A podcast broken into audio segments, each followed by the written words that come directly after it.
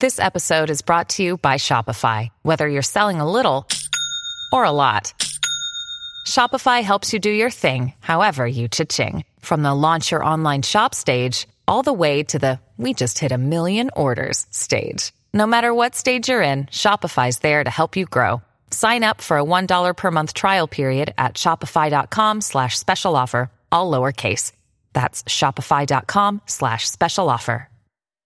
Hey everybody, we're back with another Bald Move television podcast, the officially unofficial podcast for all of TV. I'm Aaron. I'm Jim. Jim, I saw the outline for today's episode. I feel like we always cover all of television. We said we're going to narrow our focus down to one television show, and now we're talking about all of television, it seems like. We're going to talk Emmy nominations, some Stranger Things. Like, I can't resist. Not even one week could we stay true to our mission of not covering all of television. We have opposing missions. That's the problem. We do. Which of the two topics, the B-plots of this episode, shall we say, do we want to talk about first? The Emmy nominations that were released last week, or the Stranger Things Season 3 teaser trailer that was released, I think, yesterday. Yeah, it was. Let's start with the Emmys. Okay. You and I both don't think much of award shows. Even though, including our own. The Baldies is the second least ridiculous award show on the planet. I'll let you guys figure out what the number one is. Mm-hmm. But the Emmys, they came out. Like, I think the Emmys are even historically bad. Like the you know, I always hold the fact that they didn't ever give any love to The Wire. Mm-hmm. I hold against them that they didn't give any love to real love to The Leftovers, like I thought it deserved. I feel like once they finally do get around to recognizing somebody like Breaking Bad, then it just gets stuck in between their teeth, and they can't help but nominate these people again and again and again. Yeah. Like Peter Dinklage could have died last season, and he will still get nominated for season 8 of Game of Thrones because that's what you do once you get on. Mm-hmm. But I know that we're in a minority, and a lot of people like to talk about these fucking awards, so...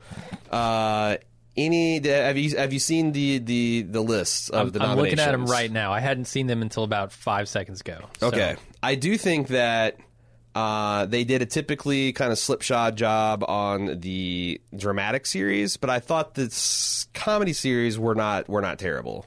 Okay. Do you want to just go by them through category? I've got a list from Box here. Just a few of the categories. We're not going to do them all. No. Like, I think the top six, like the series and then the actors. Outstanding comedy series nominated Atlanta, Barry, Blackish, Curb Your Enthusiasm, Glow, The Marvelous Mrs. Maisel, Silicon Valley, and Unbreakable Kimmy Schmidt. Honestly, the only one I'm entirely unfamiliar with here is The Marvelous Mrs. Maisel.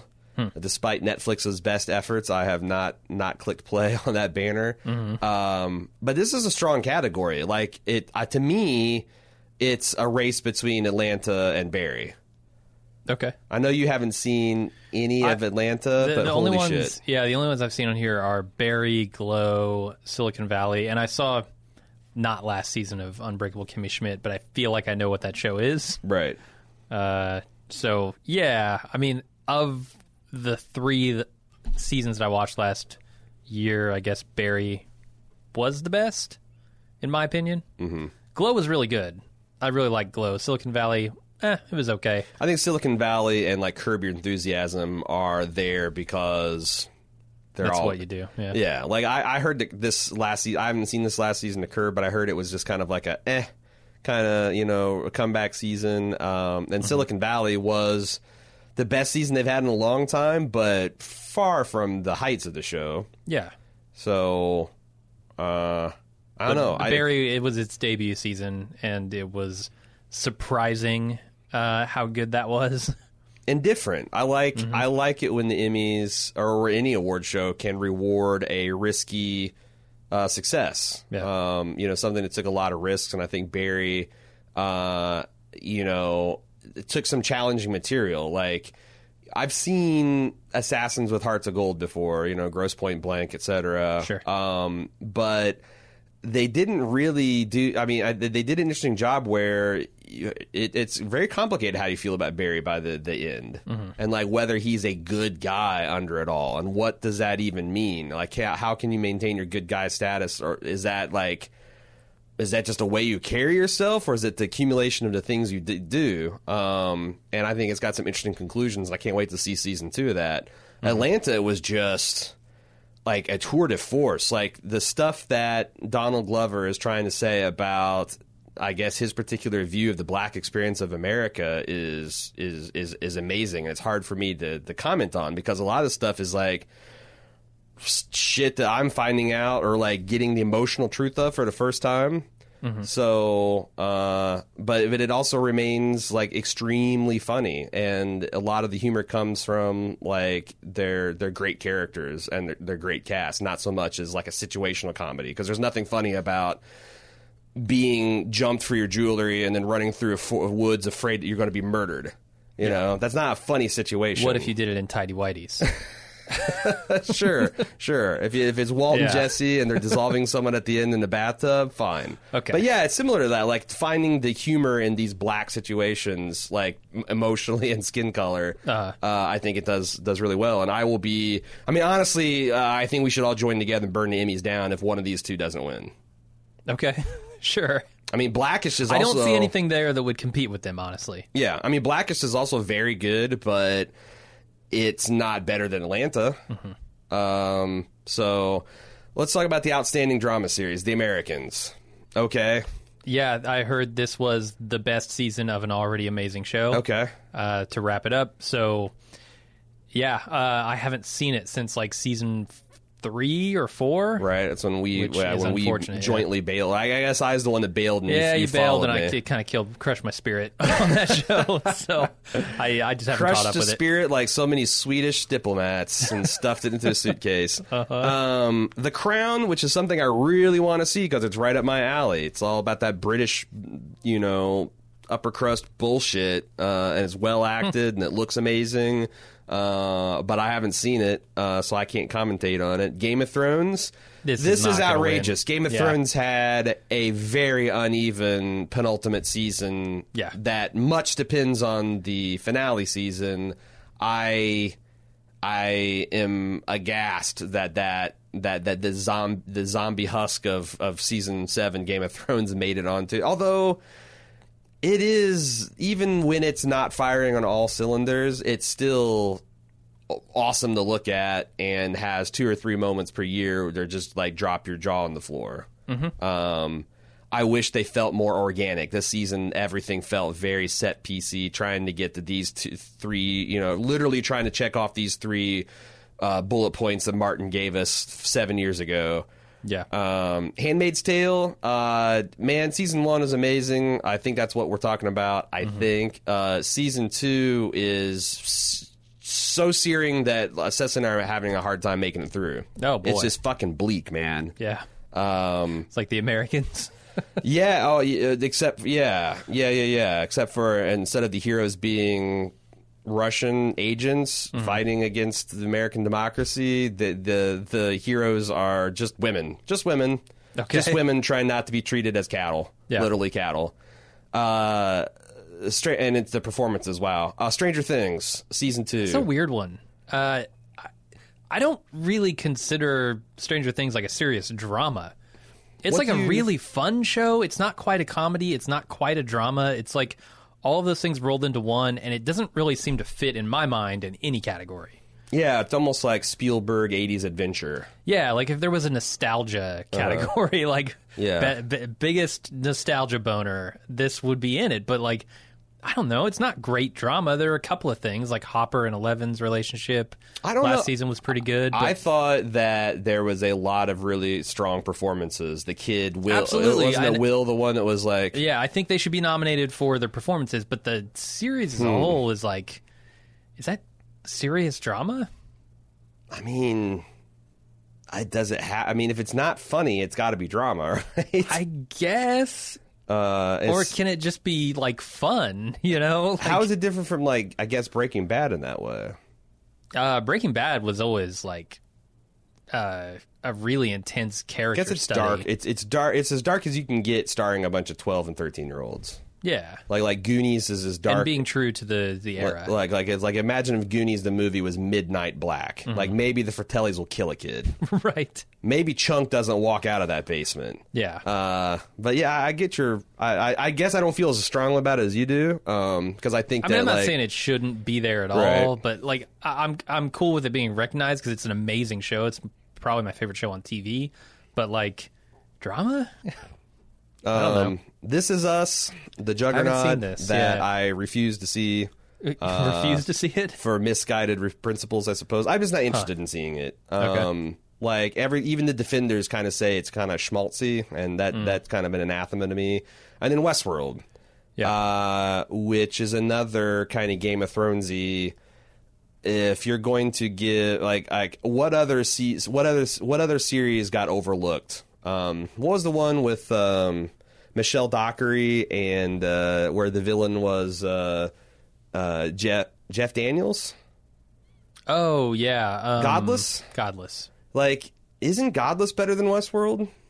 Yeah, Godless was really strong. But Godless didn't have Kitsumi. It was a limited run thing, though, right? It wasn't a series. I guess that's true. And they do have the limited series or role. Let's see. Did that get into it? No, it didn't make it there either. No. I'm not going to go through that category because I haven't seen literally any of them. But yeah, I thought Mr. Robot Season 3 was much better than Westworld Season 2. There you go. That's a good comparison. Wait, is this Westworld? This is Westworld Season 1 or 2? For sure. And I actually think Handmaid's Tale Season 2, too. Like, the way this stuff works is the cutoffs are... Okay, then, yeah, I don't think Westworld should have been in that, just personally speaking. Let's go to lead actor in a comedy series, Anthony Anderson, Blackish. I've seen some of that show, but not enough to even recognize the actor. Ted Danson from The Good Place. Good Place, another show a lot of people say we need to watch. Mm-hmm. And Ted Danson's good. We know this. Larry David from Curb Your Enthusiasm. You know, whatever. He's Larry David. Donald Glover in Atlanta absolutely deserves it because, like, his fingerprints are all over this thing. He probably is the person that does the craziest shit in the season. Absolutely deserving. Bill Hader, Barry. Mm. And then keep doing what you're doing slot, William H. Macy from Shameless, which it's a great show too, but again, and I really like Mr. Macy. I do too. I could throw a parade, a Macy's Day parade, you might say. Donald Glover and Bill Hader, again, this is a two-man race in my mind. I mean, maybe Ted Danson deserves to be in there, but I find it hard to believe that he's doing something better than Donald Glover or Bill Hader are doing in Atlanta and Barry. Mm. Supporting actor in comedy series, Brian Tyree Henry, who plays Paperboy in Atlanta, who was almost the star of the show this year. Henry Winkler from Barry, who was very funny, very good. Louis Anderson from Baskets, who is very funny, very good, playing Baskets' mother. Mm-hmm. Alec Baldwin playing Trump for the last 2 years on Saturday Night Live. Kenan Thompson, Saturday Night Live. For still being on Saturday Night Live after 35 years. Kenan is the anchor of that show. Oh, for sure. Yeah. Like, he is sneaky good. Mm-hmm. Tony Shalhoub, The Marvelous Mrs. Maisel, and Titus Burgess, The Unbreakable Kimmy Schmidt. Very funny. Yeah. This guy is like the star of the show as far as I'm concerned. Uh-huh. I've seen enough to know that.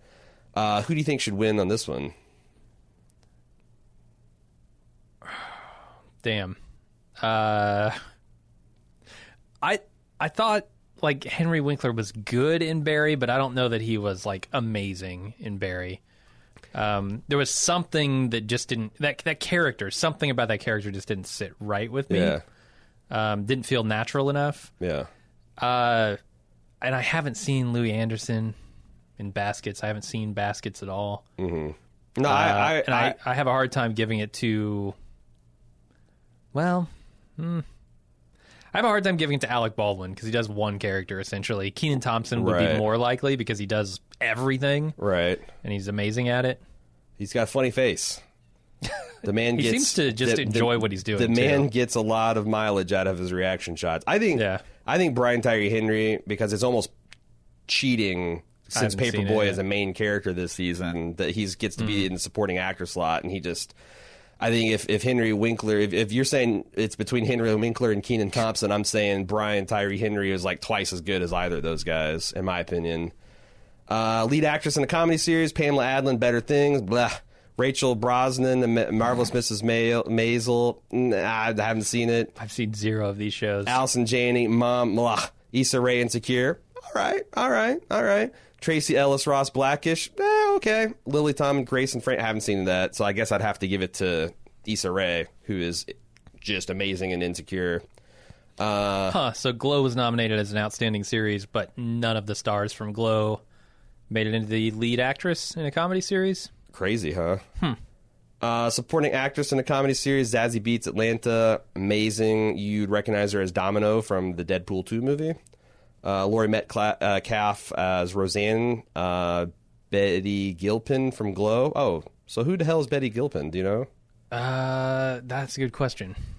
And then three women from Saturday Night Live, Aidy Bryant, Leslie Jones, and Kate McKinnon. All very funny. I think it's tough because Kate McKinnon is like going to be the breakout star of this of this female portion of the cast. Uh-huh. I can't wait till she starts, ripping off very funny movies. Alex Borstein from The Marvelous Mrs. Maisel and Megan Mullally from Will and Grace. Ooh, wow. Okay. That's right. Will and Grace came back this year. I think that's Megan Mullally was a delight, as she usually is. Yeah, I didn't catch it, even though I was a mild fan of the original. Yeah. Betty Gilpin is the friend of the main character. And I kind of look at her as a lead as well. Like, yeah. Those two are kind of the leads in my opinion, but yeah. I guess they're counting her as a supporting actress.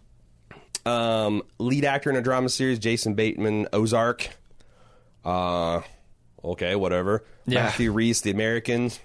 Does fine work, I'm sure. Sterling K. Brown, This Is Us. I've never seen This Is Us, but I have seen Sterling K. Brown in a lot, and I'm very impressed with him. So you recognize this person? Milo Ventimiglia? Yeah, that's a name I've not heard in a long time. It's, I don't remember his name. He was the star of Heroes. Oh, the lead of Heroes. Okay, yeah. I recognize him. He's Rocky's kid in the Rocky Balboa movie. Ed Harris from Westworld. It's very good. Very good in a kind of a weird season. And Jeffrey Wright, Westworld also. I guess I'd have to give it to either Ed or Jeff. I mean, there was nothing wrong with their performances. No. They were both stellar, and I don't even know how to choose between the two of them, honestly. Right. They both did a lot of heavy lifting, I thought, in service of a bewildering plot. Supporting actor, I mean, it's like, yeah, I guess it'd be one of those two. Flip a coin. It's playing a robot, insane robot unstuck in time. Maybe harder, but then again, maybe Ed Harris is also a robot in similar situations. Who the fuck knows? Supporting actor in a drama series, Nikolai Coster Waldo from Game of Thrones, Jamie Lannister, Peter Dinklage, Tyrion from Game of Thrones, Mandy Patinkin. Still fucking kick around in Homeland. Get that fuck out of here. That show's still on the air. David Harbour, Stranger Things. Uh-huh. Matt Smith, The Crown, and Joseph Fiennes, A Handmaid's Tale. Joseph Fiennes, very creepy and malevolent and banal in The Handmaid's Tale. David Harbour's very good, too. Mm-hmm. Like, he really has great chemistry with his surrogate daughter in Eleven, and projects, like, toughness and warmth and vulnerability, and he's funny, and like, also anger, and like, yeah, there's a lot going on in his performance there. I can't wait again to see him as Hellboy. I think much more so than like Peter Dinklage, for instance. I mean, Peter Dinklage season of Game of Thrones had some decent moments, standing up. I just don't think Daenerys, the range was there, and that scene he had when he was treating with his sister. I always like seeing Nikolai's work as Jamie Lannister, but to me, yeah, it's going to be between David Harbour and Joseph Fiennes, and probably David Harbour for me. Lead actress in a drama series, Sandra Oh, Killing Five, Tatiana Maslany from Orphan Black? What the that show's been on for as long as The Simpsons, right? Yes. Kerry Russell, Tatiana's 45 years old now. She is. There's now 743,000 clones of her. She plays every last one. She plays every one of them. The finale episode is just going to be her. There's going to be nobody else in it. They actually film 400 days a year. It's incredible. Uh-huh. They find out ways to get more days out of the year. Kerry Russell, The Americans, fine. Claire Foy, Crown, fine. Elizabeth Moss, Handmaid's Tale. Evan Rachel Wood, Westworld. I don't know about Evan Rachel Wood just because I don't know. I think she did a good job portraying what she's supposed to portray, but I wasn't buying what they were selling. I probably have to give it to Elizabeth Moss because her work on Handmaid's Tale is incendiary. From what I hear, she's going to have some stiff competition from The Americans. As well as Matthew Rhys. I think both Matthew and Carrie. Is this the final season? Yeah. Okay, so people are going to be really... Although, I don't know if... This is like the cherry on top award. Man, I don't know what the dates are for like submissions and stuff, so right. I assume this is the final season. Right. If The Americans came out this like early or late spring, early summer, which it did, right? Then it was eligible. I think so, yeah. Then finally, supporting actress in a drama series, Lena Headey, Game of Thrones, Snooze, Millie Bobby Brown, Stranger Things. There we go. All right, Vanessa Kirby, The Crown, Anne Dowd, The Handmaid's Tale. Just a vicious, vicious role that she does so well. Yvonne Strahovski from The Handmaid's Tale. Alexis Bledel from The Handmaid's Tale. Tandy Newton from Westworld. I really enjoyed the work that Miss Newton did in Westworld. Yep. But holy cow, you probably got to give it to one of those three women in The Handmaid's Tale. I'd like Millie Bobby Brown... but her standout episode was a little weird for a lot of people, you know, the New Mutants episode, and I think that's going to hurt a little bit. But she was really, really good kind of coming into her own this season. So there's our thoughts on the Emmys. I'm not going to get too excited about anything except for if Barry or Atlanta does not win the comedy category, then like what more evidence do you need that the Emmys has no artistic validity? Yeah. Hey, everybody, want to do some housekeeping before we move on to the next subject. Reminding everybody that we are in the midst of our summer Game of Thrones Season 3 rewatch. This is a big one because it'll essentially give us full coverage of the show. We'll have every season covered. We're doing it in a no-spoiler format, so like... We're reviewing and talking about the episode as if we've not seen the rest of the season, and then we have a spoiler section at the end where we stop all that and talk about like the little kernels that we've gained and see them sprout into full stalks of corn. Yep. Yeah, that's what you do with kernels. Absolutely. They don't have grain kernels. The kernel is just corn. There's no way you have kernels without corn. Yeah. You could have Kentucky Fried Chicken kernels. You can have computer kernels. But when you're talking about food, it's got to be corn. And kernels could probably sprout into generals at some point. Yeah. I don't know you'd use that terminology, sprout and kernel into a general, but sure. Also, something we're excited about. Better Call Saul Season 4 returns August 6th. That's a Monday. So here in the next few weeks, we'll be doing a preview podcast for that. And then we'll be out with full coverage of that each and every week as it releases. That'll, I'm assuming, be a Wednesday type of podcast. That's how we go. Don't forget, we also did a first-run Bald Movie, Skyscraper, starring The Rock. That was a lot of fun. We got a general review for everybody, and we got a spoiler-filled review for club members. And then also, I'd be remiss to not mention that my Kickstarter for the book is ongoing at book.baldmove.com. We've raised $11,000 out of a $10,000 goal. We will be announcing some stretch goals this week. There's 22 days left to get in. There's a couple of tiers where you can actually just get a discount on the book if that's what you're wanting. But we also got some really cool merch. It's probably going to be even cooler now we got Chase Stone as our artist. Check out book.baldmove.com for all those updates. And let's get back to the episode. Okay, that's Emmy talk. Done with that. 20 minutes. Holy shit, I can't believe we talked that much about it. Yeah, it's too much. I want to spend like 2 minutes on the Stranger Things Season 3 trailer. Okay. It's not really a trailer. It's an advertisement for a new mall coming to Hawkins, Indiana. Yeah. Which is weird, because I didn't think Hawkins was nearly big enough to have a mall. Yeah. But that's the plot. That's the thing. Is like I always thought like that Hawkins was like a Mooresville or smaller, and like... look, malls, huge part of the 80s, early 90s kid culture. The setting is awesome. The set, it's and it gives a lot of like really cool opportunities for older kids and younger kids to mix together, and for the younger kids to like bum rides off the older kids, and there's like arcade opportunities and all kinds of really cool storytelling possibilities. It does feel like Hawkins, they should have to drive 20-25 minutes over to the next big town. For sure. They should have to drive to the Greenfield or to the Greenwoods or the Plainfields from the Mooresvilles of the world to get there. But, you know, that's not fun, watching people drive for 30 minutes to get anywhere cool. No, it's not. And, you know, with the kids being so young, they can't drive. Their parents have to take them, or Steve would have to take them more likely. Yeah. Dustin's going to badger him into it. I did like Steve working the food court with the Ahoy sailor or whatever. Yeah.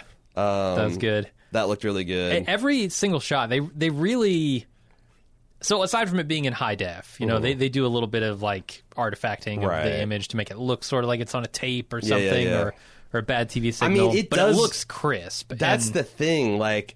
It does. You are aware that they put all these actors in the 80s clothes, but I thought they really sold like the VHS tape quality of it, and like the kind of shitty lighting. And if even though it looks 1,000 times better than VHS ever did, but they hit feels that, like it. That feeling, yeah. Like whenever I was watching the kids at the like food court, and they're tucking in this food, and they're like wearing the like, you know, the crazy blown out curly poofs in their hair and all that stuff. I'm like, man, that looks exactly like the mid-'80s. Right, and the jazzercise aerobics outfits. In a way that, like, the show does, but the show reminds me of, like, my own memories. Yeah. Like, what it felt like to be in the 80s, whereas this actually captures what the 80s media felt like. Which is good, because this is supposed to be, you know, 80s commercial. Yeah. So, and they took, like, I think... almost shot for shot, like every shot felt like it was right out of like Fast Times at Ridgemont High.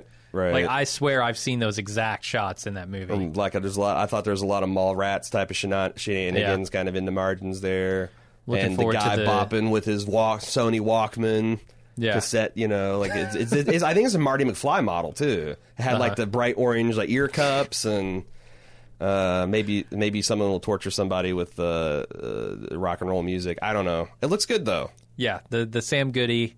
Obviously, you had to have one of those. Oh yeah, Radio Shack. Yep. I was waiting for like when I was like, there's got to be a JCPenney because JCPenney anchored every Midwest mall I've ever been to. Man, malls are really taking a beating right now. Yep. Have you ever been to a mall lately? Yes. But there's no reason for me to ever go to one. Like, when I moved here 5 years ago, I lived right next door to a mall, and I'd go there from time to time. And it's just, in the decay it's undergone in the 5 years since I've been here. Yeah. It's, man, that's something that really took in 1993 me by surprise. Okay, I think we're ready to talk, to collapse our focus back down to the singular episode, the singular TV show, abandon the premise of all of television, and talk about HBO's Sharp Objects. Episode 2, Dirt. Yeah, I liked it. Yeah, I was surprised I liked it because I felt like they really... In compiling my notes and putting them in the categories that I want to talk about, I realized that like this was a lot of mainlining the mystery and clues. And it went... Now that they've established the character of Camille and her mother Adora and Amma, like they added some new kind of twists on that, but they didn't... Like I felt like...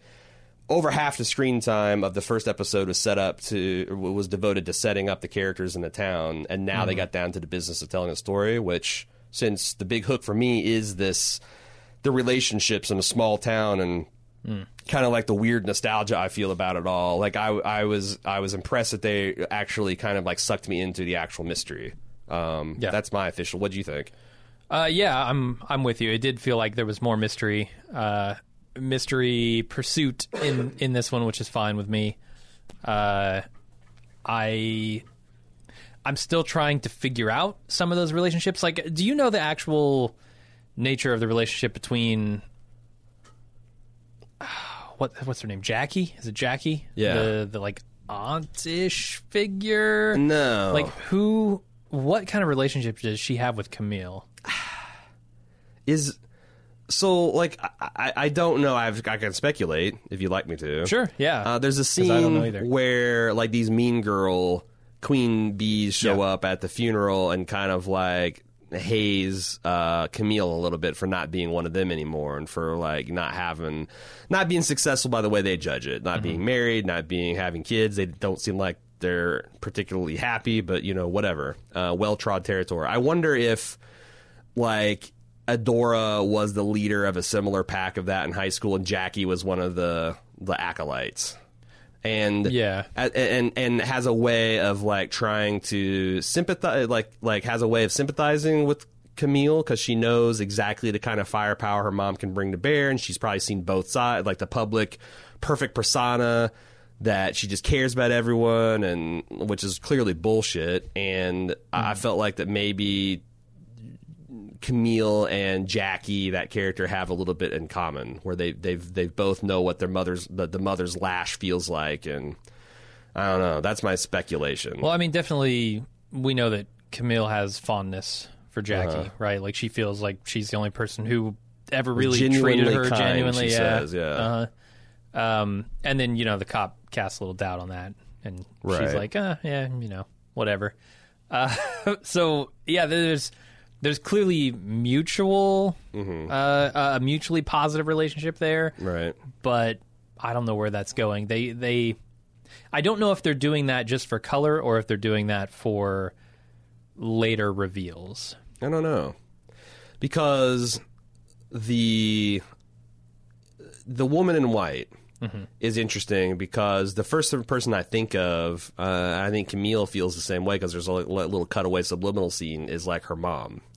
You know, like, we've seen her mom in these wispy diaphanous gowns, and she's got this, like, she says something at the end, like she tried to help this Natalie Keene, because she reminded her so much of Camille. And it seems like there's a certain type of girl that's being murdered, because you know, Amma and her group of roller skating mean girls talked about, like, well, it's not the cool girls who are being murdered, it's like the weirdo outcast kind of.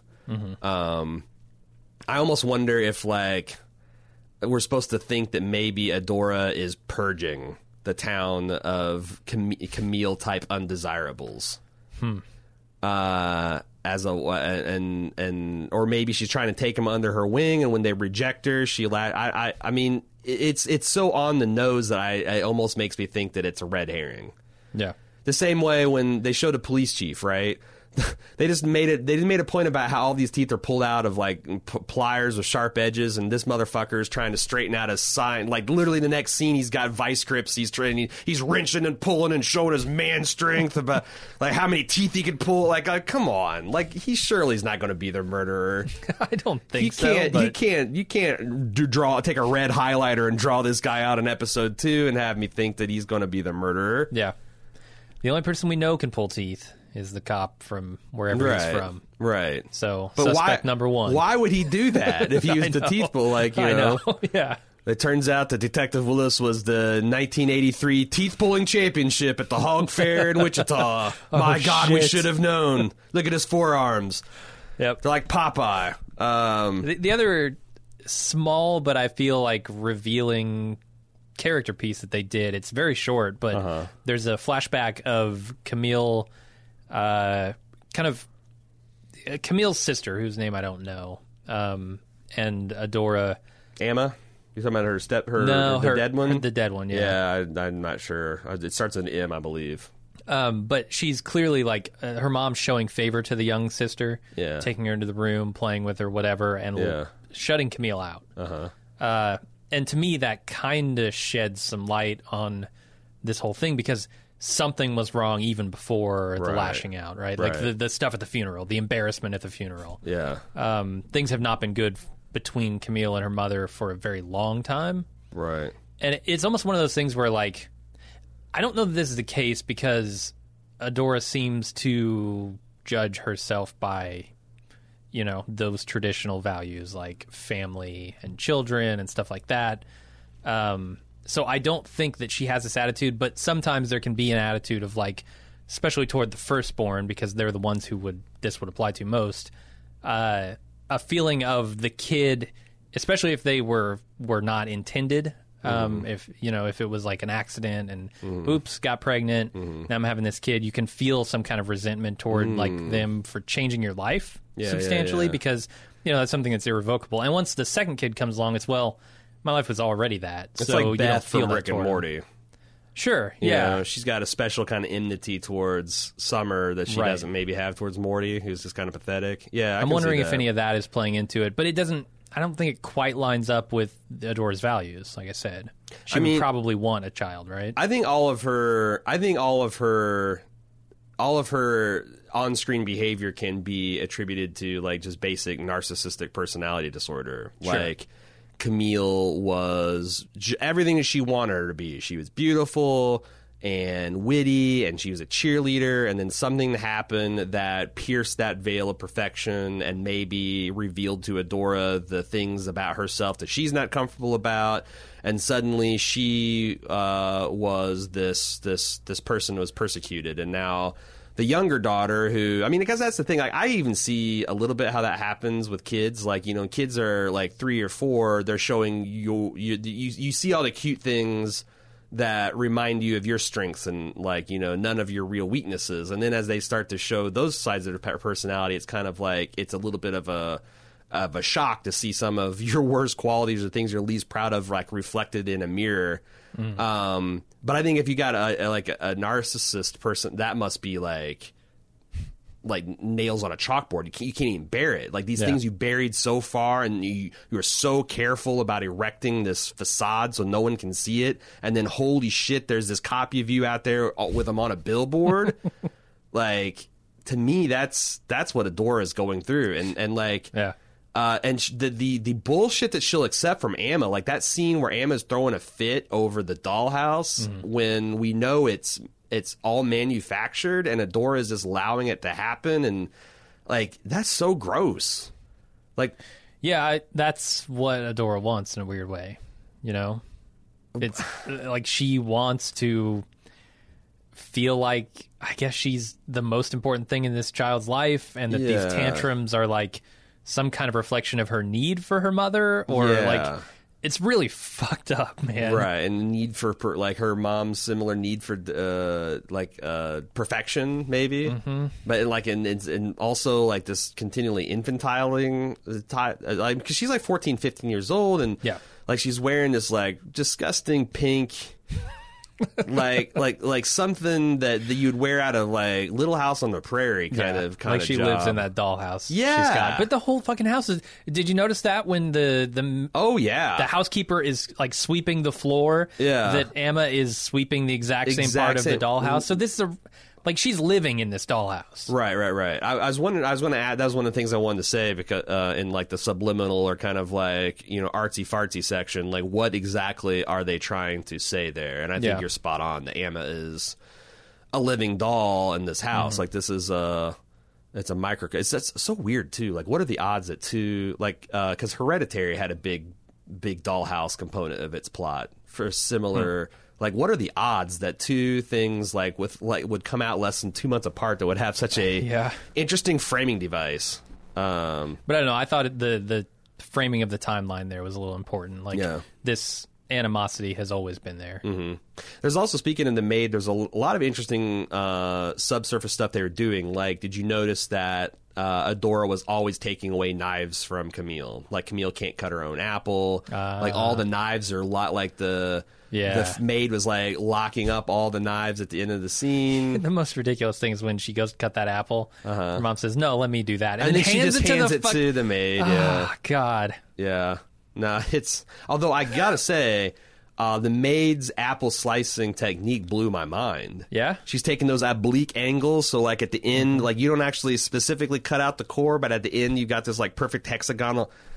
You taught me some things. It's because she eats those. She eats the apple core. That's the cores, yeah. So she leaves as much as the meat as possible on the core. Oh, right. Yeah. But no, I like my eyes are open to the perfect way to slice an apple from its core. Bravo. I don't know. I honestly, some of the stuff that Adora and Amma get up to is just...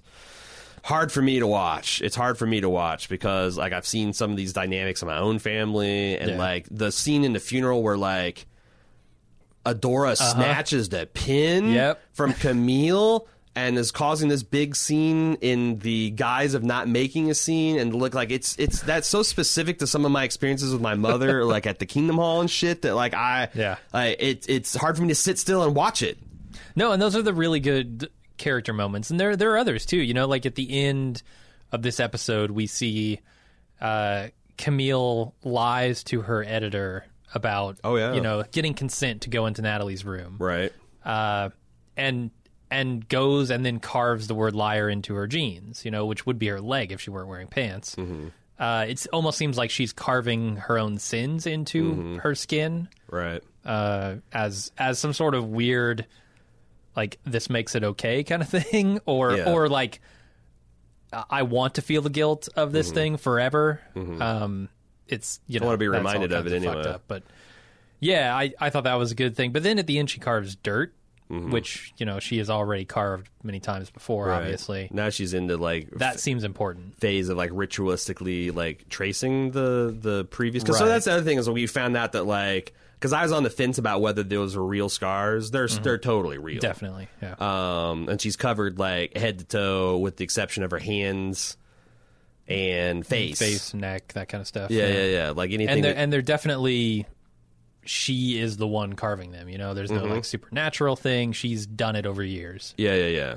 Makes me wonder how she got the ones on her back and all that kind of stuff. But, like, you know, that might be part of the ritual. She, like, I could totally see her with a stick and a razor blade and a mirror, like, going at it, you know? Oh my god. Yeah. But the other thing about, like, because, like, I think people misunderstand, like, I don't think that my mom doesn't love me.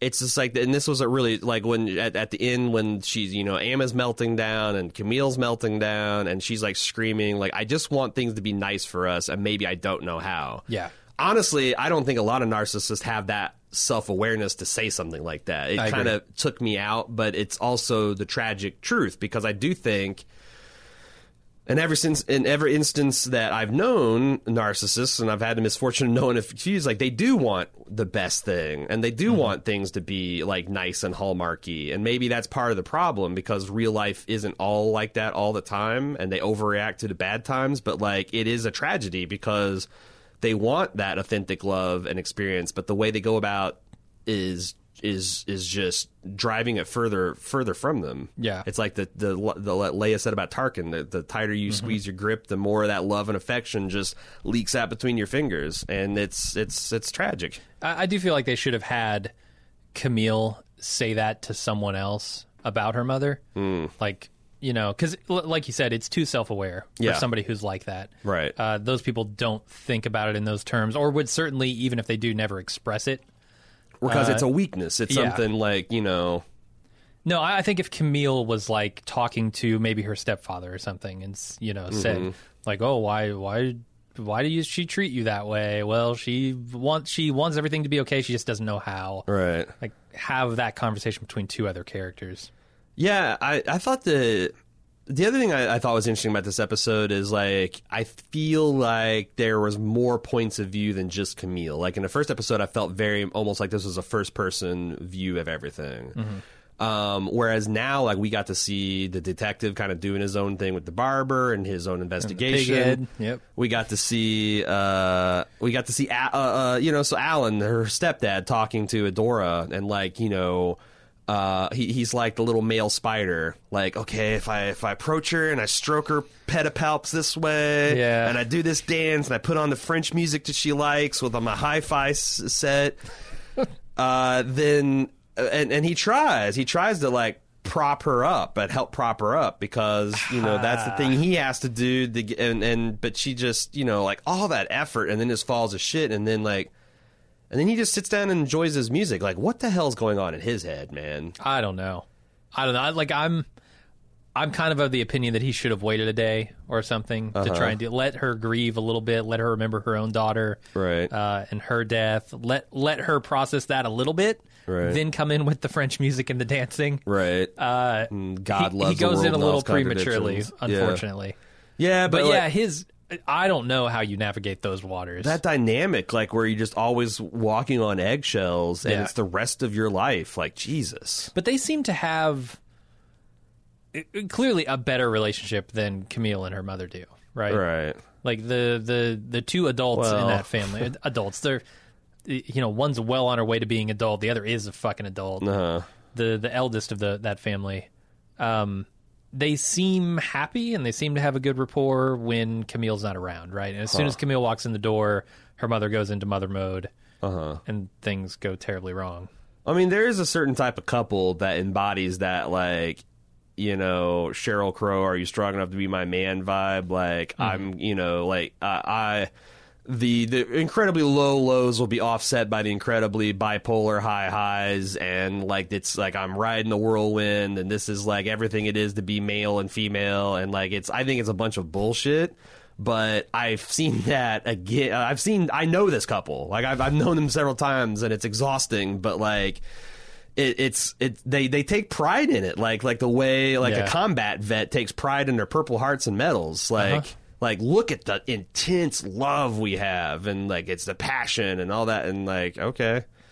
I think Camille needs to embody the Sheryl Crow can't cry anymore philosophy. Right, but, yeah, it's like that, or the Marilyn Monroe, if you can't handle me at my worst, you don't deserve me at your best, kind of, like, you know, all that shit you see on Facebook. Right. I just, like, man, this guy, I know a lot of people had him pegged as like maybe a prime suspect. I don't see it.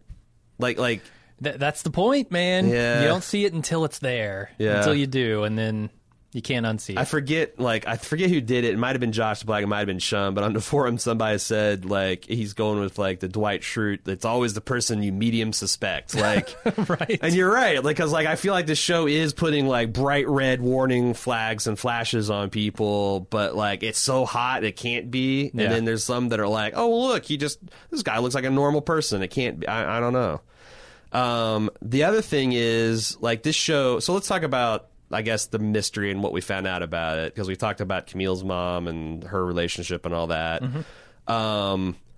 They're making a big deal out of this has to be a guy, both for statistical reasons, because statistically, if you're going to get murdered in this country, it's going to be a man doing it. Mm-hmm. Just overwhelming. If you had to bet, you're always going to bet that a dude killed you, because women, that's just not, there's a lot of reasons for it, but just safe to say statistically, it's going to be a dude.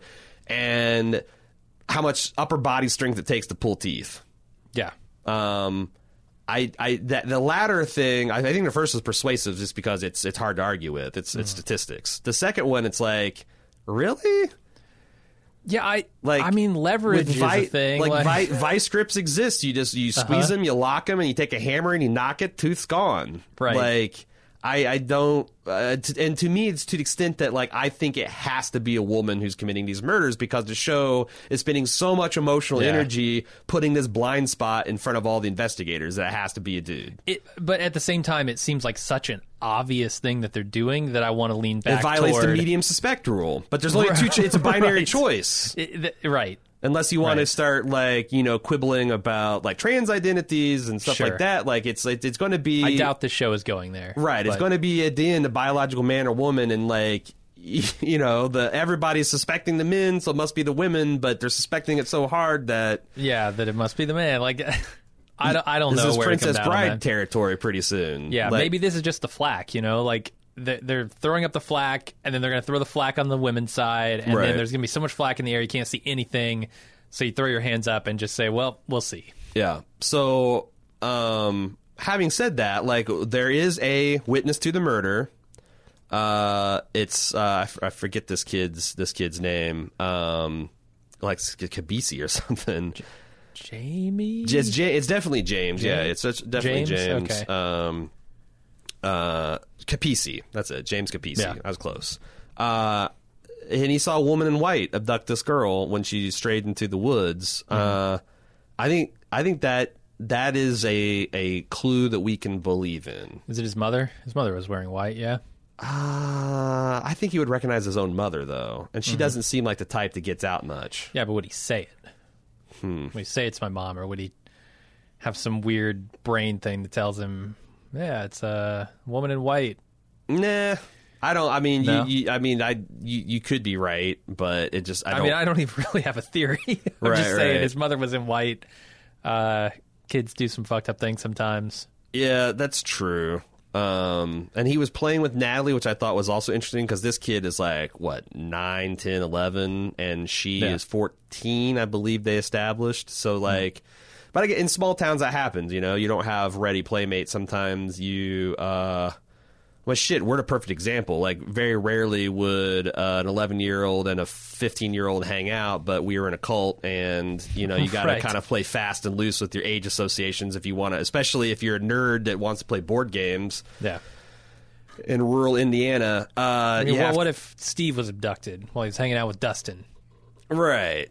Stranger Things, yeah. That would seem strange, but... Yeah, but there's been Stranger Things. Definitely. For sure. I don't know. I feel like that's a clue that we can kind of rely on. And I also thought that the discussion between Chief Vickers and the Detective Willis, that's his name, right? Richard. I think it's Richard Willis. He's cop. Dick Willie. Old Dick Willie. The out of town detective Willis, where they're kind of like sparring, you know, Silence of the Lambs style. Mm. And he's like, I've read that book too, Detective Starling. I think they're trying to tell us, like, the normal serial killer rules you need to throw away. Like, all the shit you think you know because you've seen Manhunter and you've seen all the seasons of Hannibal, you need to put aside because it's not going to help you in this case. Yeah. Like, they're building us a Rosetta Stone for, like, what evidence is persuasive and what evidence is not persuasive. I don't know how to use that, particularly that particular tool they're giving us, but do you agree with me that they're trying to teach us that this is not a standard serial killer story? Yeah, I mean, that's the reason you bring up those standard kind of principles, right? You know, is so that you can ground the audience in them so that when it turns out to not be that, they'll go, oh, I didn't see that coming. Yeah. What'd you make of the townsfolk almost fetishist ritual exiling of the rocks that snagged up Anne Nash's body? And they even reenacted it. Like, they showed... Yeah. And I guess that must be the detective imagining it, because how the hell would he have seen this? Like, these... Sure, weeping townsfolk, all of them men, carting these rocks across the town line and smashing them and throwing them outside the community. No, I liked it. I thought, you know, that's something that a small town with its own sort of folklore would do. Yeah. It almost feels a little too, like, Wicker Man-y. It does. Me, that's like, it's very Old Testament. Like, this building, this family got leprosy in this building, tear the building down and burn it, you know, or the feedback discusses scapegoat. Like, that comes from the biblical practice of the high priest taking this random goat and putting all the undisclosed sins of the tribe on it and driving it out. So the wrath of God goes and gets the poor scapegoat instead of the nation of Israel. It feels that very old-timey black magic voodoo kind of thing. Scape rocking, yeah. These fucking, it's just rocks if they weren't there. I don't know. It was bizarre behavior, and showing it reenacted, I think it's important in a, like, almost a Yellow King kind of way. Like, yeah, I was about to go there. It does evoke, like, a feeling, certainly, and makes this town... adds to, I guess, some of the layers of this town. Yeah. Like, whereas before it was just kind of a sleepy small town. Yeah. Now you're kind of getting belief systems into it, which are, you know, not incredibly strange, but certainly beyond some of the stuff that I'm familiar with. Yeah, like is it a spontaneous display of unfocused grief? Like, we have no killer. We have nothing to take vengeance on. Let's just find something. Or are they playing a game of rules we don't understand? Like a lot of shit in Wicker Man doesn't make sense until you get to the end. You figure out, like, what's going on here in this island. I think it's kind of similar. Like, maybe, just maybe, there's something dark and eldritch here in this town, and they're like, you know, this is what you do. And every 15 year or whenever 20 years the child killer comes, you got to smash some rocks. I don't know. Yeah. I don't know. It's also of a piece in my mind with all the imagery of fans and stuff that they're showing us. Like, The intro is loaded with fans. The show is loaded with fans, and I can't tell if they're just trying to evoke the heat in a very visual way, or if there's something else thematically that they're trying to do with these fans. Because they're all over the place. Yeah, you're right. You're right. I haven't seen any evidence for that, for or against. So yeah, it'll be something. Because yeah, I just took it that they're trying to, you know, always reinforce how hot and sticky it is. Yeah. But why have them like in the intro? That seems more important to me. Yeah, no, I think you're right. And like the same, like we haven't gotten to the bloody hooks, but like obviously, and they're associated with the hog, right? Farms. And I don't know, something weird going on there. That's how they butcher hogs in this farm. They get a fan spinning real quick. They drive them through a chute, and it is that's how hot dogs are made. Boom. Yeah. Pork sausage. Yeah. Pink. What does they call that? The mechanically separated meat. Oh yeah. You're gonna see the mechanical separation here this season. I thought it was also interesting how the town folk has these crazy theories. Like you hear some groups of men saying it's got to be one of those hog butchers because they're the only ones that can pull the fucking pull teeth. Why is the killer pulling the teeth? Why does the killer have two completely radically different MOs?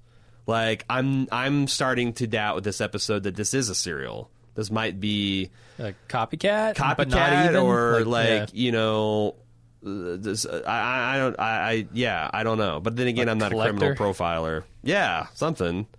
There's also a lot of talk about how weird some of these there is a little bit of MO that both of these families they've said are ones that keep to themselves. We heard the Dinashes kept to themselves. The Keens, we hear John's girlfriend say, well, no wonder they aren't embraced by the town. They're so weird, and they keep to themselves and all this. And the mean girl saying that it's not the cool curls being killed. Also, the fact that, Natalie's mom said that she was a tomboy and she was this fiercely independent girl. And it sounds like they're talking about Camille, right? Yeah. It's definitely a Camille type, which... What do you think about Camille's sister of her youth that got murdered? Do you think that she died of natural causes? Or do you think she was killed too? I mean, so far I'm operating under natural causes. It seemed like she just got very sick. Yeah. Unless there was some ricin involved or something. Right. Well, I mean, Munchausen by proxy. Her mom is deliberately doing something to... Yeah, she's spiking her tea with... Arsenic, strychnine, rat poison, pig poison. There'd be a lot of pig poison in this town, you'd think. So, yep. I don't know, but it's because they mention this John might be gay, and they talk about how that makes sense because apparently these girls aren't being sexually violated, and they talk about that this is a sign of unnatural affections with siblings. I don't think John did it, man. He just seems like a grieving brother. Sure. That's an outsider in a weird town, and who do you turn to the trust at that point? I mean, I know it's a stressful time for both of these families, but both the Nashes and the Keens are acting weird. There's this fight between Bob and whatever Daddy Keen's name is when they're having their get-together after the funeral. The detective. I would love to know what was said there, what happened there, why that blew up, and that their daughters used to be friends until they had a falling out. And you can see on the mirror, Natalie has Anne written on the mirror under likes and then crossed out, and then now it's under dislikes. What happened there? Is it possible that the teenage girls themselves are committing killings? This is the meanest girls. Amma is killing people.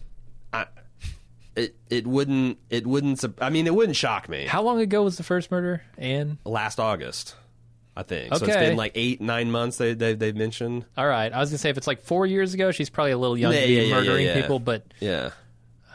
Maybe. Huh.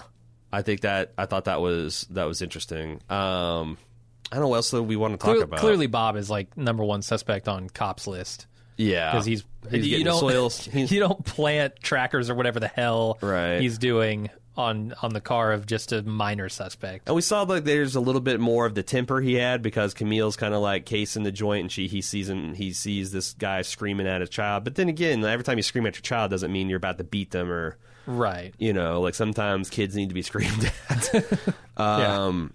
And you know, they got the cop taking soil samples. Why? Because they're trying to see if he's been back to that creek, or I guess so, or maybe just where he's been. Period. Right. What'd you make of the time where Camille stops and just out of the blue praises elderly resident for taking down signs for Natalie Keene? You find out she also did it for Ann Nash. I thought they were just trying to give us...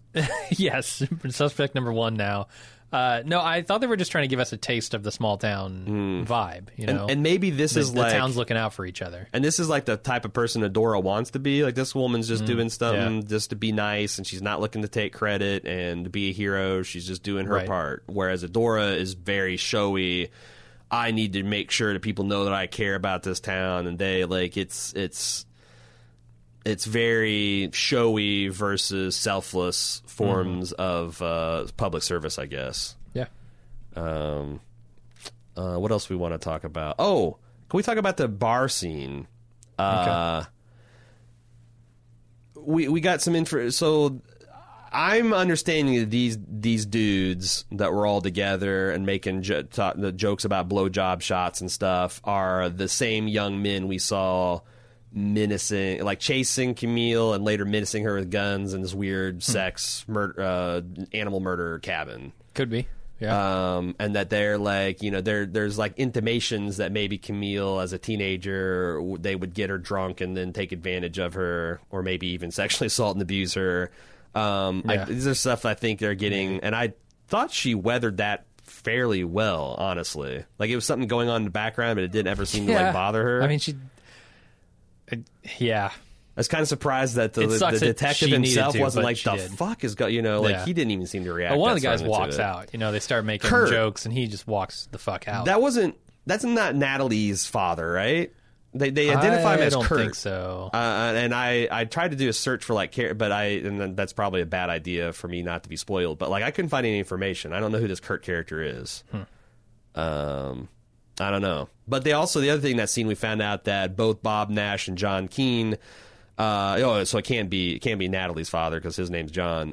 They both have weak alibis. They were both out of town at the time. But they can't prove it with cell phone records, no tolls they were paid. No, like, it was just they have nothing but their own word that they were out of town. Yeah. I mean, I guess that's something to look into. Yeah.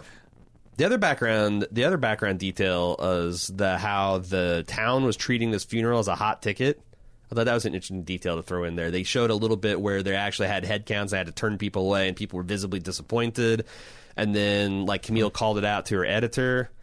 That's something we haven't talked about: the editor and his relationship with his wife. Oh, okay. Is there? Seems like they've been married for a long time, right? Because they know each other really well. Do you think the wife? Because at first I thought that the editor's wife was just worried that he was getting enmeshed with this unstable woman and maybe putting her in situations that weren't for her own good. But the second and subsequent interactions, I felt like maybe she's a little jealous that Camille is getting all this attention. But I don't know, because I thought the first scene was really cute where he puts on the song about, like, you know, baby, we've been through a lot together, and she's like, yeah, right, in the background. But I don't know, like, every single time he looked a little bit like, I don't know, maybe it's guilt from him saying, hey, I'll think about it, and then he obviously either didn't think about it or doesn't care enough to like stop. Maybe we're supposed to understand that he is pushing her success at the expense of her mental health, because I think that's absolutely right. Yeah, I think she's worried about this interaction between, you know, editor and Camille for a couple of different reasons, and they're both kind of summed up in the, you know, the usual things that she says, right? You can't solve every problem for everybody, and she's worried that he's trying to do that, trying to solve a problem that he can't solve or whatever. He can't fix Camille. Don't try. And then what was the other one that she said that turned out to be the one that he latched onto? Are you sure you know what you're doing? Yes. Yeah. And that's the thing. Like, he might get in over his head here trying to help her. Right. So I felt like she was trepidatious about this whole thing from that perspective, but I didn't think it was more that it was, there was anything more than that. Yeah, they're also showing, like, they're using background details, like the fact that he's kind of like a fix-it man around the house, showing that he has this natural need that he sees something broken, he wants to fix it. Yeah. And, you know, that's all well and good for machines, but whoo boy, trying to do it with people get you in a lot of trouble. Get you in a lot of trouble. Does he think that that's... Does he realize that that's what he's trying to do here, or that that might be what he's trying to do by sending her home to get her to deal with some of this shit? Oh, yeah, because, like, he even says it to Camille. Like, this is some, you know, like, this this will be good for you. It'll be good for your career. It'll be good for, you know, I feel like this would be good for people with semi-normal relationships with their family members. Yeah. I think this guy doesn't fully know what he's doing here. Yeah, his wife is right about this. Yeah, no, I think he's messing with powers that he doesn't fully understand. Mm-hmm. And that's the thing. Like, you know, I think people from like baseline normal situations often can't understand how fucked up things can get in a home. Yeah. Even when it's not like obvious like abuse. And I'm not ruling that out at all, because like there's... Mm-hmm. There is some, like, just goes beyond just narcissistic behavior that's happened here. But, like, I think a lot of people have a hard time, like, if you came from a family where, like, you know, unconditional love was a thing, it's very hard for you to understand that, you know, not being the case. Sure. So, like, this guy seems like he's well-adjusted and has a good relationship with his wife. It might not occur to him that sending her down here can be anything but, like, healthy, yeah. You know? Like, oh, well, yeah, there's some tough love involved, and, you know, the difficult, demanding mother and all that, but, like, it can get beyond that. What else did you want to talk about? That's about all I got. I have a certified basket full of feedback this week. All right. And my wife Cecily is helping me prepare it, because she mentioned that there was there was some book spoilers starting to sneak into the commentary, so she is pre-filtering all that. And I think, because she's read the book, I think that now I shouldn't have to worry about, you know, maintaining my purity. So thanks for that, Cecily. Rob C. Something about Amma commenting on Camille's beauty reminded me of the whole case of the Slenderman and the two girls that murdered their friend. Are you familiar with the Slenderman story at all? No. Me either. Like, not I know the lore behind it. No. I don't know anything like other. Like I honestly, I have no idea. Like I don't know whether he was just a creepypasta, if he's a video game character. Like I honestly don't understand. Like him and Jeff the Killer and all this other shit. Like I don't know what's a Five Nights at Freddy's character and what's just like an organic, you know, creepypasta thing. Like I don't know anything about it. So that might mean something to somebody, but it doesn't mean anything to me, Rob. Josh the Black, I feel like the killer is 100% a woman, especially after Sheriff insisted it was a man. And that's why it can't be. He also points out that bad women is kind of like a Gillian Flynn thing to do, which of all the stuff that I've seen her, that does seem like, you know, that does seem like a theme that runs through her work. Here's a few things I caught. Before going to the wake at the house, Camille is scratching the word scared into her arm. We also see it scratched into Camille's driver door. The next time the door is shown, it says sacred. Mm-hmm. That's another kind of like True Detective detail. Like it's, you know, evoking religious imagery in the stuff that she's doing, like this ritual she's doing to herself. And maybe it has something to do with what's going on with these murders, because you don't murder someone, display them, and pull their teeth unless you're doing something. Like that makes sense in someone's head, right? Sure. There's a purpose there. Same scene, the license plates read Tangle, Punish, and I think Bundle. Okay. That was the scene where, I believe that's also the scene where Bob Nash is getting thrown out of the wake, or the funeral, or the reception, or whatever the fuck it is. The catty woman at the wake asks Camille if she has any children. She avoids the question. Later, Amma's friend makes a comment about Camille being old enough to be their mother. Camille told her boss she wasn't allowed to leave her house for a year after Marion died. That's her younger sister. Is this a red herring, or Camille be Amma's mother? Oh, my God. That's actually a pretty strong theory. I'd say the ages line up better.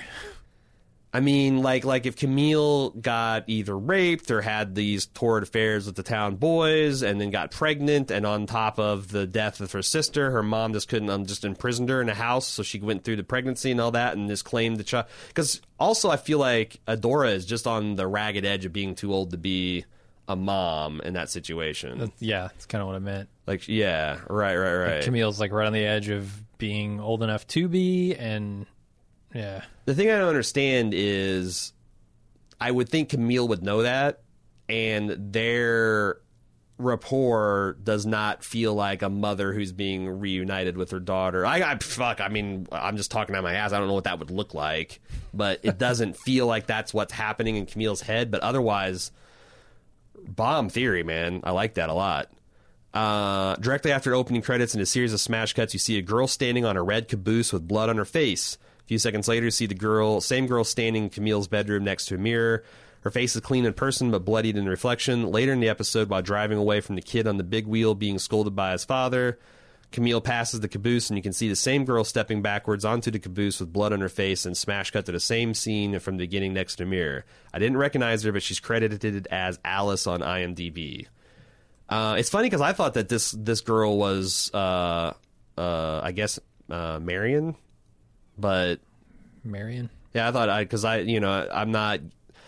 because of the nature of the spoiler, I'm not getting onto Reddit and doing a lot of in-depth analysis on this stuff. So I saw this person and I thought it looked kind of like Marion, so I just assumed it was Marion, because if it's any other woman or girl, how the hell would Camille know about it? Like, I don't think she's getting a premonition about Anne or Natalie and whoever the hell Alice is. Plus, also, IMDb lies a lot. I mean, we just went through that with Westworld. Or it's just wrong, even if it's not trying to lie. Yeah. The word Camille is scratching into her tummy at the end is dirt, the episode title. The word you see on her arm at the end of episode 1 is vanish, also the episode title. So are we just going to see her progressively carve? Suppose so. Yeah. I mean, these words are important. I don't care to try and dig in so deep that I lose my mind. I'm just going to wait for the reveals. Yeah. I was looking ahead at the episode titles, and they all seem like stuff that you could see on her body, like fix, ripe, closer, cherry, falling, milk. Milk's weird. Yeah. But all the other stuff, like, cherry has a particularly dark connotation in this material.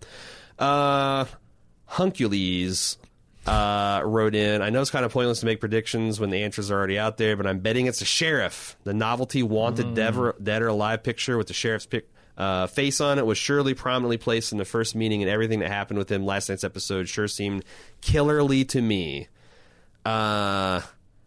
Yeah, it's almost, like I said, the pliers scene is just too much. Yeah. Like, you can't be talking about how the killer pulled teeth with a plier and then show this man maniacally pulling on the steel plate with pliers in his hands.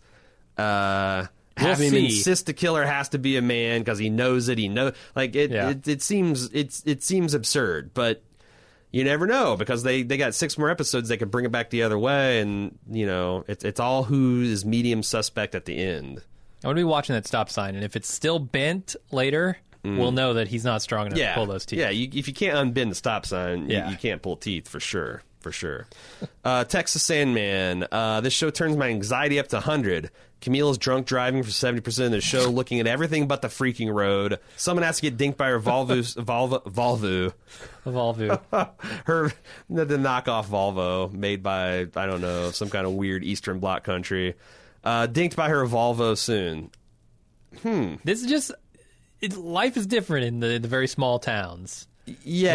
Like, drunk driving is not quite the offense when there are no cars on the road ever. Yeah, like, I could drunk drive between Mooresville and Monrovia all day, every day, and all night, every night, and probably only see another car or two in the week, Like, I'm not saying... It's still not a good idea. I'm not excusing rural drunk driving. No. I'm just saying that it's not exactly the same as barreling down a city street or a highway doing it, right? So I don't know that we are being taught to assume that she's going to plow into somebody, but it could happen.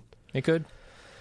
It's hard to catch everything in one watch, but I really like the end of the breakfast scene where the housekeeper rushes to put away the 50 knives on the counter as Amma, I think, looks at them longingly. It just feels like everything is foreshadowing, and we could have dived in an extra 5 layers deeper, soaking up all the details. I'm definitely loving the smell of the psychosphere on this one. Oh, boy. Agree. What did you think? So, I didn't think Amma looked at them longingly. I think Amma was just, depressed that, well... Did she want to go to that funeral? I think that's a performance she's put, because she seemed perfectly content to go day drinking with her friends on the roller skates. Yeah, and I mean, if she thought that, so what was that? Natalie was an outcast and a loser. Why would she care about her funeral? Yeah, right. Yeah, I don't think she wanted to go to that funeral. Yeah. GHM3 from the forums, the stop sign scene with the pliers seem to exist only to give the viewers to suspect the sheriff. Yet otherwise, the show seems to be telling us the culprit is a woman via everyone being so dismissive of the notion. Yeah, I think we've covered this topic pretty well. Mm-hmm. Jamie T with some observations. There's a spider in the opening credits spinning its prey, and it's shot to look like they're dancing. There's also a scene in the opening credits of Camille's mother dancing with Camille's stepfather. Aha! Aha! Alan, you're going to get webbed up and bit. That's all there is to it. No, he is the spider. Oh, you think he's the spider? Yeah, he's the spider. That fucker just looks too normal. He's too well adjusted. Well, get a load of this. I don't know how true this is, but there's enough killer female spiders that spiders have come to symbolize a feminine threat. From DreamDictionary.com, the spider is symbolic of feminine power or an overbearing mother figure in your life. I didn't pull that out of my ass. I'm actually weird enough to have dabbled in dream dictionaries for over a decade now. All right? I accept your dream dictionary definition, Jamie. The victim's four-post bed was decorated in butterflies, both in the sheer curtains and on the pillows. However, there was a spider hanging in the middle of it, a spider in her bed. And if that wasn't obvious enough, she also plays with spiders in her free time. Did you notice how perfect the victim's teeth were? My dental x-rays are a fucking mess in comparison, and I've had a lot of work done. No, I didn't. I did admire how perfect the victim's teeth were. I wonder if that's... Are we supposed to notice that? It's the genetic lottery, I guess. Yeah. In observing Camille's family more, I think Camille has always been the scapegoat daughter. Her younger sister was a golden child, just as Amma is now. She included a write-up of the scapegoat versus golden child in A Narcissist's Home, an article on psychology2mind.com. I'll put it in the show notes. The thing about the golden child in psychology is they're not perfect. They face their own hardships. They receive abuse, just of a different kind. But from what I've researched, they naturally take after their parent a lot more, which is why the parent attaches to them so strongly. Having a scapegoat helps unite a dysfunctional family. Amma threw Camille under the bus at the end of the episode, playing along with her mother's scapegoating of Camille, and Camille responded childishly to that, getting annoyed as though it was personal. I don't mean that in a judgy way. I just mean that I don't think it was personal. Amma is young and has to act this way in order to survive. Disagreeing with her mother would be a hell she's had no experience with, and silently disagreeing with her mother is too risky. Better to express agreement and move on. I don't see this as disordered behavior. I see it as a victim trying to survive. I do think she's a burgeoning narcissist, but I don't think the dark side has consumed her yet. What do you think of that analysis, Jim? Yeah, it seems pretty good. I think something's wrong with Amma though.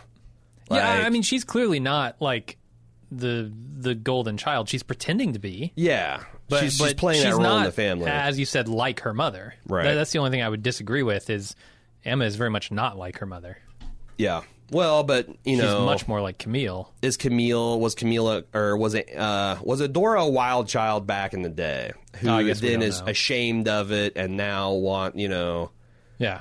Because I've seen that in narcissistic individuals too, like this whole Madonna horror complex, and they get to be adults and real and think that like they just consumed the shameful things that they did, and then when their kids start doing, Anyway, this isn't my therapy session. It's ostensibly a podcast about all television. Is Camille's body a metaphor for the town? All covered up, nothing to see here, but all this pain and rage underneath. Could be. I liked it. I liked the metaphor. I strongly identified the scene where Amma was talking to Camille for help, or asking Camille for help with the alcohol. As the black sheep and/or scapegoat of my family, I've been a go-to for this type of stuff too. You get some kind of sad pleasure of at least helping their lives be easier, but of course they'll high road you later when it suits them. You have to be careful because bad parents turn siblings against each other. In sum, main suspect last week, Camille's stepfather. Main suspect this week, Camille's older lady friend. Interesting. I don't know what Patricia is it Patricia? I think it is. Patricia, Jackie. Know. I thought it was Jackie. Yeah, I don't know what Jackie's done to get everyone so upset with her, but she's just suspicious. She's too loose, too. Because she called Amy Adams beautiful. Yeah. Really? She's got a crush on Camille. It is interesting how... I don't know, it's weird. When last episode she said beauty, beauty, beauty to her. Yeah, that creeped me out. And then Adora said, I love you, I love you, I love you to Amma. Yeah. Interesting. Telephone of Madness. I'm not sure if I should answer this call, honestly. It's a telephone of madness. Madness? This is Rick Grimes talking, answering the telephone into prison season, man. Uh-huh. Who knows what doors will open here. If Camille's sister had a chronic illness, I can totally see why Camille's mother, or she was Camille's mother's golden child, because one of my dark triad family members is like an illness-seeking missile. I'm glad to see how many of our Bald Move audience is as fucked up as I am, I guess, because they're throwing around terms like dark triad. Are you familiar with the dark triad? No, I don't know what that is. It's a cluster of personality traits that, like, essentially form, like, malevolent qualities or psychopathic qualities, and they are... drunkenness, skin carving, and teeth pulling. No. No? Okay. It's narcissism, Machiavellianism, and psychopathy. Okay. Wow. Yeah. So you don't want all three of those. No. No. That's that's not the three cherries you get and win a jackpot. That's three poop emojis you get, and it dispenses human misery. Yep. Anyway, she loves to latch on to people who have serious terminal illnesses because the targets are grateful for the help and or too weak to challenge their dominating behavior. It allows her to play the martyr saint and be told what a wonderful help she is being. She gets to steal attention from the target's visitors. She gets to remind everyone how irrelevant their problems are compared to the poor so-and-so. And they enjoy actually watching them suffer. That's a compelling... Yeah. That's. I think that's a compelling suite of psychological observations you made there, Telephone of Madness. At the moment, my money is on Adora being behind the killings just because she's the psychopathic elephant in the room. But maybe the husband is helping her pull teeth because apparently a woman can't pull teeth. Female dentists take note. Yep. When I saw her at the end of the town, at the end in her gown holding Emma, I thought, "Where? There's the woman in white." Although I think the gown is actually light blue. Is it possible that the way we cannot make the binary choice between choosing a male killer, female killer, is that there's two killers working together? Yeah, the duo. Like, Alan's so far under her spell that, hey, you know, I'll engage in some light murder with you of a teenager if it means I'll get to listen to my French orchestral music in peace for a week or a weekend. You think there's something to that? Or it's a Jackie Adora combo? No, but sure. Yes. You don't think that it's a possible two killers working together? Oh, yeah. That's always possible. It could even be more. It could be the whole town. We could have a Hot Fuzz situation going on. Oh, my God. A Hot Fuzz situation. Yeah. Why not? They're going to be wearing those apocalypse cloaks and intoning things about keeping the order. All right. I can get down with that. I do think it's interesting, the idea that, like, we're looking for a killer, but there might be two, and it would also neatly solve why there's different MOs. And, you know, maybe, like, that's why the teeth pulling and the framing is they're trying to, like, make it seem like a conventional serial killer to throw him off the trail. I don't know. And could two women working together pull a tooth? Is that possible? I think so. Would the sheriff even admit that they used every bit of their lady strength and maybe some leverage, mechanical advantage? Maybe they could get a mouthful of teeth out. Maybe. I hope everyone knows that we are speaking in the highest sarcasm here. Yeah, yeah. I hope people know that. Yeah. But then again, I don't know. Probably good to explicitly say that. Yeah, I like the other thing about the someone pointed out, I didn't include this for feedback, but the sheriff is saying, I'll use this term, a cry for help a lot. And they want to be caught.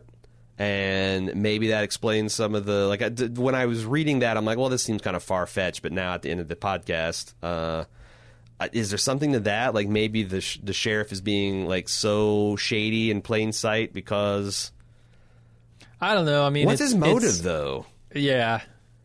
It's in the same scenes where you're talking about, you know, them essentially pointing out the obvious stuff about serial killers, and it's going to turn out not to be that, so... It'll be one or the other. It is interesting that, like, I think the sheriff is of Adora's generation in this town. He is from the town, but, like, we don't know anything about him, his family, whether he, like, you know, I'm assuming he's not from old money, or why would he be the sheriff? Or the chief of police. I guess that's different than sheriff. I don't know. I just don't see him as a suspect. I feel like there's a reason why there are two cops from different locations in this story. I don't know that one of them is going to turn out to be the killer, but I think that's an important factor here, that one of them is from the outside and one of them is from the inside. Maybe Vickers isn't the killer, but he's helped cover it up. Like you know, that was one of the false flags in True Detective. Like you think it's this little toady sheriff character, but he is actually just being paid to look the other way by powerful interests. Yeah. And if you're talking about the old money of the town, and you know. Maybe. But then, and maybe that's why he's so hostile, because he first called him in there because he didn't know and now he knows it's connected to the old money, and now he wishes the guy would go away because it makes his job of covering up harder. Why would you? I don't know. I guess you don't need a reason other than money and power to be complicit in killing someone. A lot of people will not ask questions if they can either get paid or rewarded in some other way for it. Right, and if their betters are telling them, oh, this is something you don't need to worry about. Of course we didn't do it. This is all, fascinating show, and we'll be interested to see how the next 6 weeks go. The only thing I can say for sure is that we will be back next Tuesday with another episode of, again, coming down off the all-television thing just to talk about sharp objects. If you'd like to send us feedback, please do so at tv@baldmove.com or in our non-spoiler discussion on the forums. I know there's several people have read the books, but they're keeping that stuff to themselves at forums.baldmove.com, tv@baldmove.com, forums.baldmove.com. We will see you next week. Until then, I'm Aaron. And I'm Jim. Later. You know the number one question I get on the Bald Move TV podcast, Jim? No. How do you guys cover all of television? Oh, good one. How do you come up with the budget to do it? Like it's just such a vast in scope. And the answer is we got this thing called the Club. Club.baldmove.com allows our listeners to directly support us. Don't have to take money from the man, though we're willing to. If it's a lot of money, if the man has to pay extra. Shit, if it's out there in the streets, I'm going to pick it up. It's a man tax. I'll say that the man has a man tax. Yeah, and we can avoid that by being primarily listener supported at the Club. Club.baldmove.com. It's good for us, obviously. Why is it good for you? You get the satisfaction of supporting an independent podcaster. You get a lot of extra features. Like, so if you like me and Jim, well, there's a lot more of us. We're doing bonus shows like Quip, and we do video game playthroughs, and we do Lunch with Jim and Aaron, which is this our variety show that we host every Friday. It's a perfect way to cap your end of your week. You get ad-free feeds if that's something important to you. Check out all the benefits at club.baldmove.com. You can preview a bunch of them for free. You can sign up for a free 30-day trial. Check it out, club.baldmove.com.